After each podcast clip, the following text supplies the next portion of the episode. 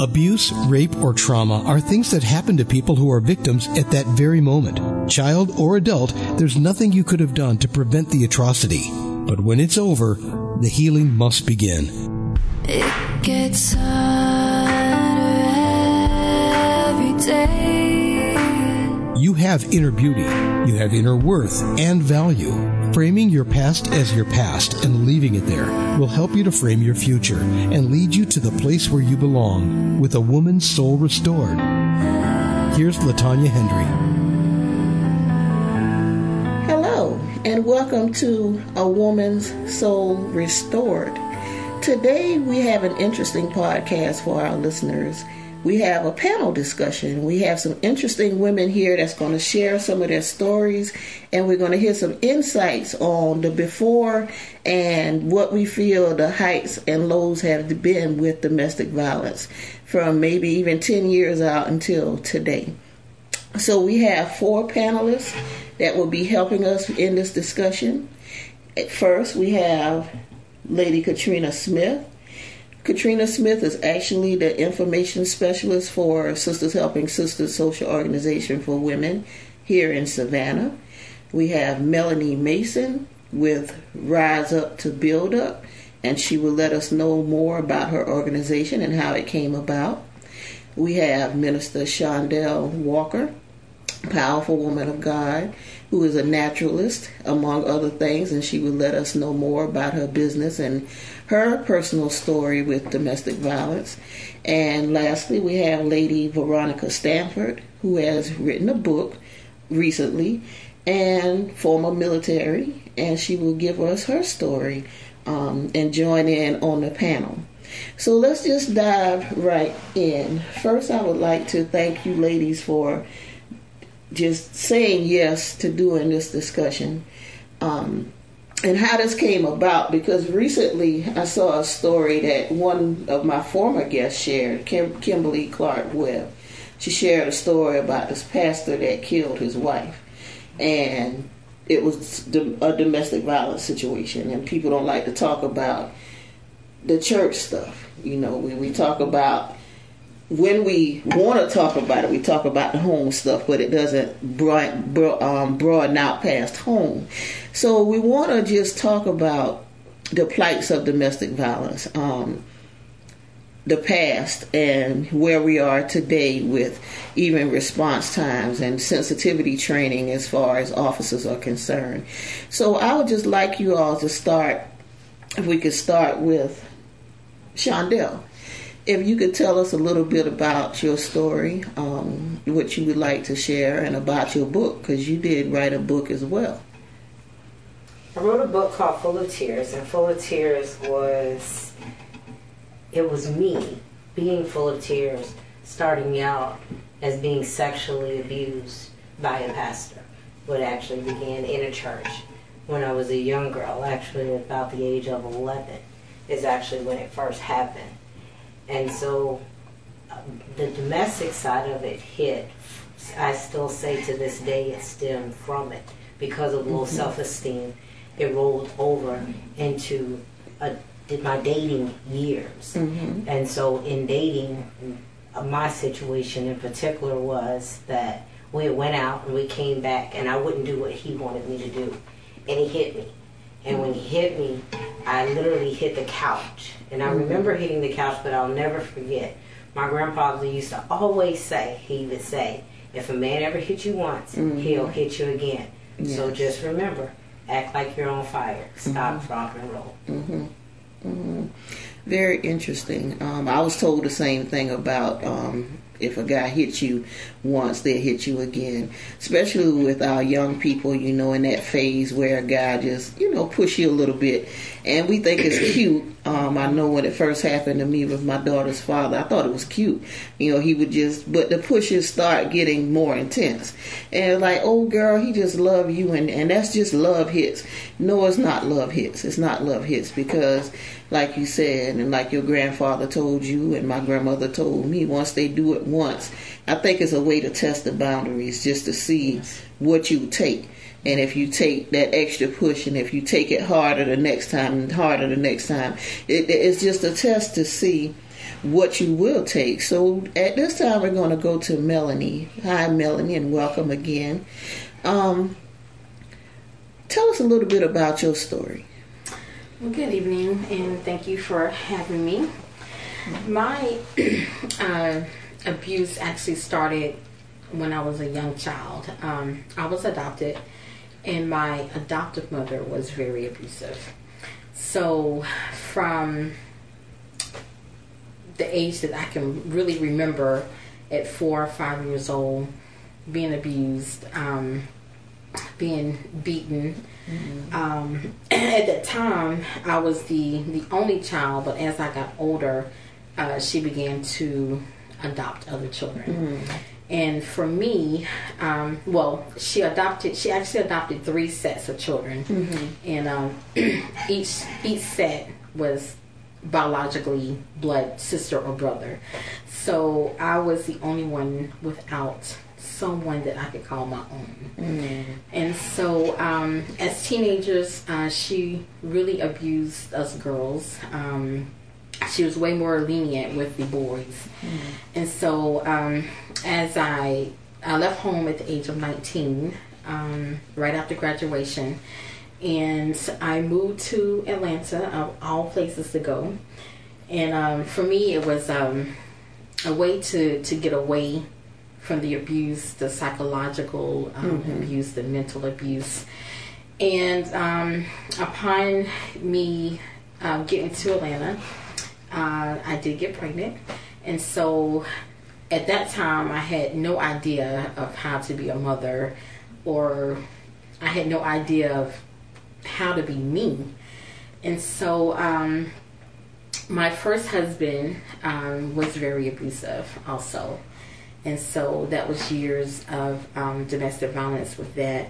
Um, again, not only physical, but mental abusive, financial um, abuse. Um, we have, I have six children, but five of the children are his.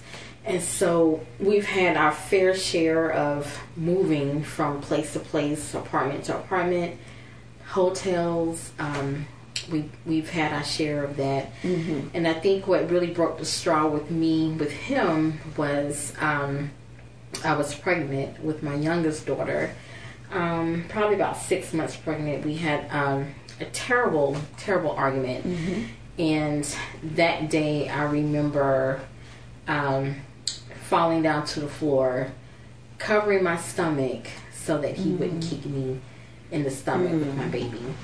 And, um, you know, and of course, we, we still stayed together a few years after that, but eventually uh, we got divorced and um, I married uh, my second husband. Now he wasn't physically abusive, but there was the um, the mental abuse there, and so and actually our divorce ended. um, there's one thing I have to that I have to say when it comes to abuse that if you have not taken the time to seek counsel, um, and I say that because all these years from childhood to teenage to young adult, um, I didn't realize how angry I was until I started having my, my children. And then, um, you know, with my second husband, um, I ended up catching uh, a felony charge because of a, a situation. Um, so it landed me with um, felony charges. And, um, you know, and then after that, you know, we got divorced. But, but still, um, you know, as Shondtel said, you know, you have the memories and um, you have the the mental um, stigma that follows you. You know, if you haven't dealt with things, you know, properly, and if you haven't, you know, um, had someone to talk to or just to encourage you, you know, those mental issues still follow you. Yes. And so, so yeah. Yeah, and that's the thing. You could heal from physical, but the mental, because that's in your mind, it stays with you. Yes. And past the scars and past the physical pain, the mental pain takes a lot longer if you don't address it, if you don't talk to someone, seek professional counseling to help with that. It manifests itself in other ways. And at this juncture, we're going to switch to Lady Veronica and let her tell us a little about her story, uh, what she would like to share today. Um, I think my abuse started really with my grandmother. My grandmother um, was very abusive to me, um, which led into sometimes we think, you know, when, when we grow up with that type of abuse, we think that's someone showing love. Mhm. That's a sign, you know, of love until we get a little bit older and Mhm. wisdom. Mhm. But um, my real first experience, as far as in a relationship, was my children's father. Um, he would physically um, abuse me, um, verbally abuse me, and um, you know I felt I had to take it because I wanted, you know, for my children, Yes. and um, I really didn't have anywhere to go because I didn't have that family support Mm-hmm. you know so um trying to be there for him because i knew he had his own type of abuse and you know we do that sometimes Yes. trying to help heal somebody Mhm. that's that's that's broken Yes. and we've broken Yes. ourselves Yes. Yes. so um that went on we stayed married for about five years and um like melanie said what broke the straw for me was um one night uh, we were living um, in townhouse apartments off of Middle Ground, and um, I had on a shirt of his, and he told me to take it off, and I didn't have anything else on under it. And he was like, "Well, you told me the next time I was physical with you that you were going to kill me." And so he went in the kitchen, and I heard him rambling through the drawer to get a knife. So I ran out the door, and I ran over to my neighbor, which was actually the office manager, and um, they let me in their apartment. And he stood outside in front of me and took the butcher knife and cut his wrist in front of me. And from that moment on, I knew I had to get away Yes. because he could have easily.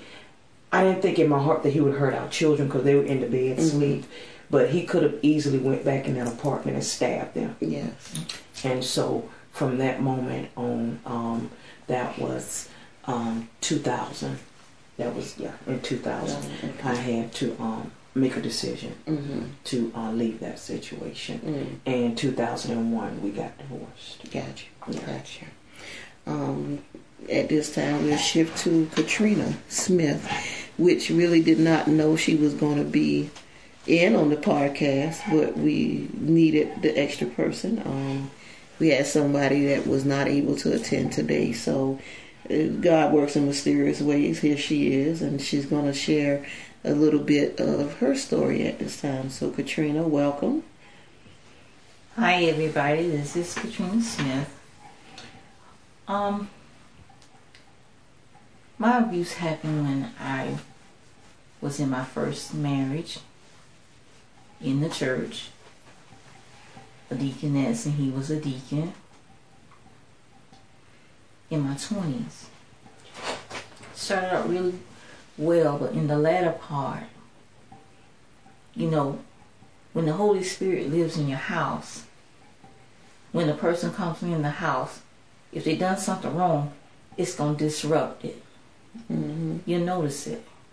Mm-hmm. And if it's either of us doing what's right, it's gonna stay sweet. So anyhow, it got to that point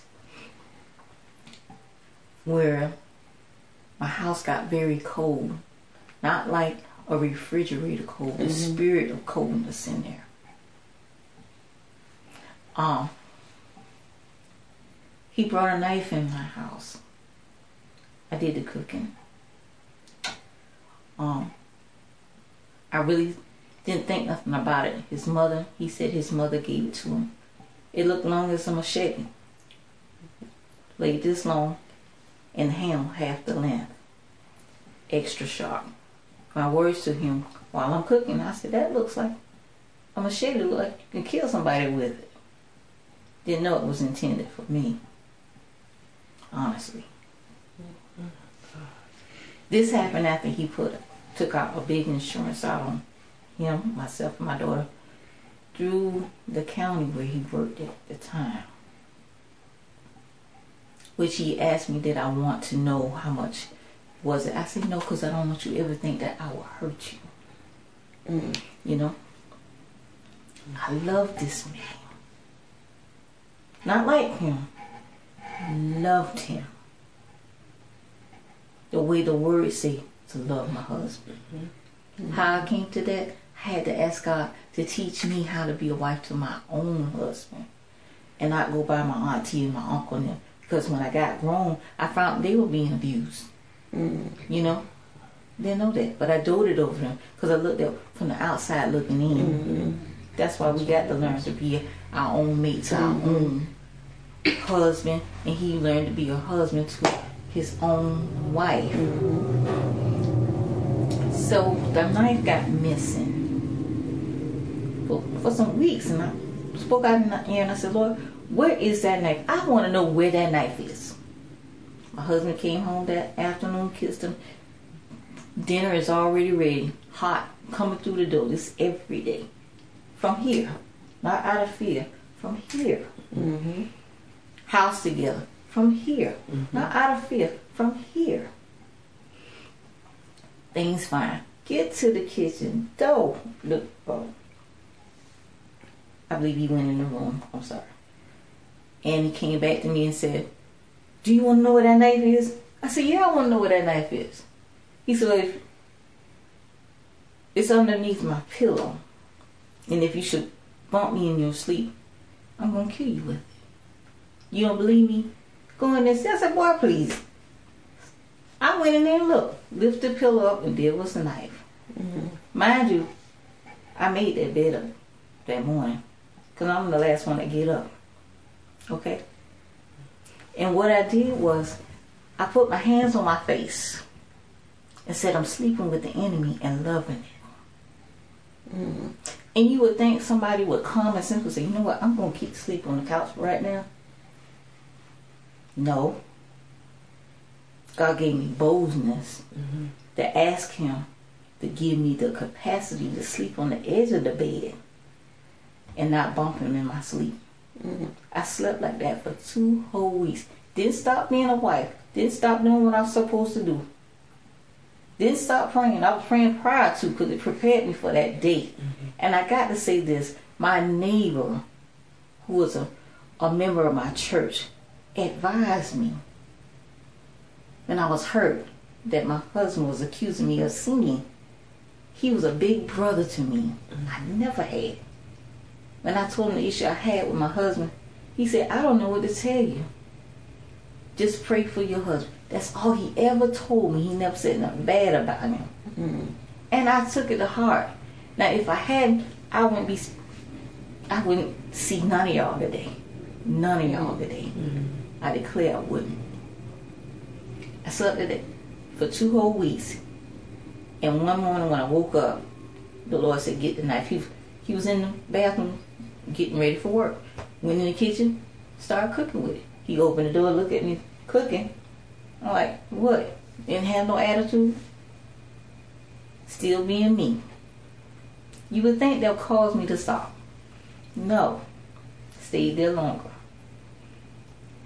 He woke her on the other side of whatever the bed one day we had our neighbor's daughter over. Fussing. He said, You don't love me? You don't love me? I said, No, you don't. Because I was making up my mind on how am I going to get out this man's house? You know? Uh, so he had a 9 millimeter gun, semi automatic, in the room. He has a hot temper. So he went into the bedroom, brought it back to the kitchen. He told me, You don't believe I don't love you? I'm gonna show you, I'm gonna blow my brains out. He did like this right here. Caught it. And I'm gonna be honest with you, my first thought was, he gonna mess up my beautiful refrigerator. I had more concern about the refrigerator than his brains. Because I knew he didn't love me. Mm-hmm. Then I thought about I said, well, the police gonna think that I done killed this man, I'm going to jail. Mm-hmm.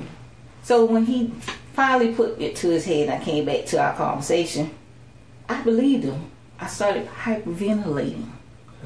He put down the gun and said, What's wrong with you? I can't breathe. I'm sounding just like this. And he took me to the back door. And I believe, God, that when you open the door, when it hits my face, I'm going to be able to breathe. I did. And that was the straw that did it for me.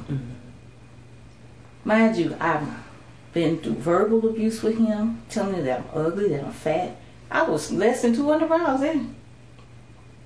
He said I would never have a, a man like him. Praise God, I don't want one like him. Don't hate him, I've forgiven him.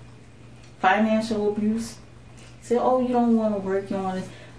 If I can't work during the day, I can't work during the night. Now, I guess you want to pay all the bills. He, he was able to pay them all, but how, what you expect me to do? Mm-hmm. What you expect me to do? But yeah, God gave me the courage to pack light. Cause my, I didn't, I wasn't raised up in a verbal abusive house. My mother then was, but they broke that. They mm-hmm. broke that. Mm-hmm. They didn't extend that to us, Right. and they instilled it in us that no, we don't play that over here. A man putting their hands on you. Cause she told my ex husband, look, don't hurt my daughter. You don't want to give her back the same way you found her. Mm-hmm. And I praise God for this because if you, I just want you to know, if you ever be in a household and you're in a relationship, please, if your atmosphere in your house feel cold, cold in spirit, please, you are in a very dangerous situation. Please get out. Pack light. Don't look back. Don't give no ex- nothing. Just go. Seek help. And that's the thing about leaving. And sometimes as women, we make the mistake of trying to leave during an argument, which is dangerous. Mm-hmm. Never try to leave during an intense situation where anything can happen Yeah. because you're not in the right frame of mind. That person is not in the frame of mind because both of y'all are arguing.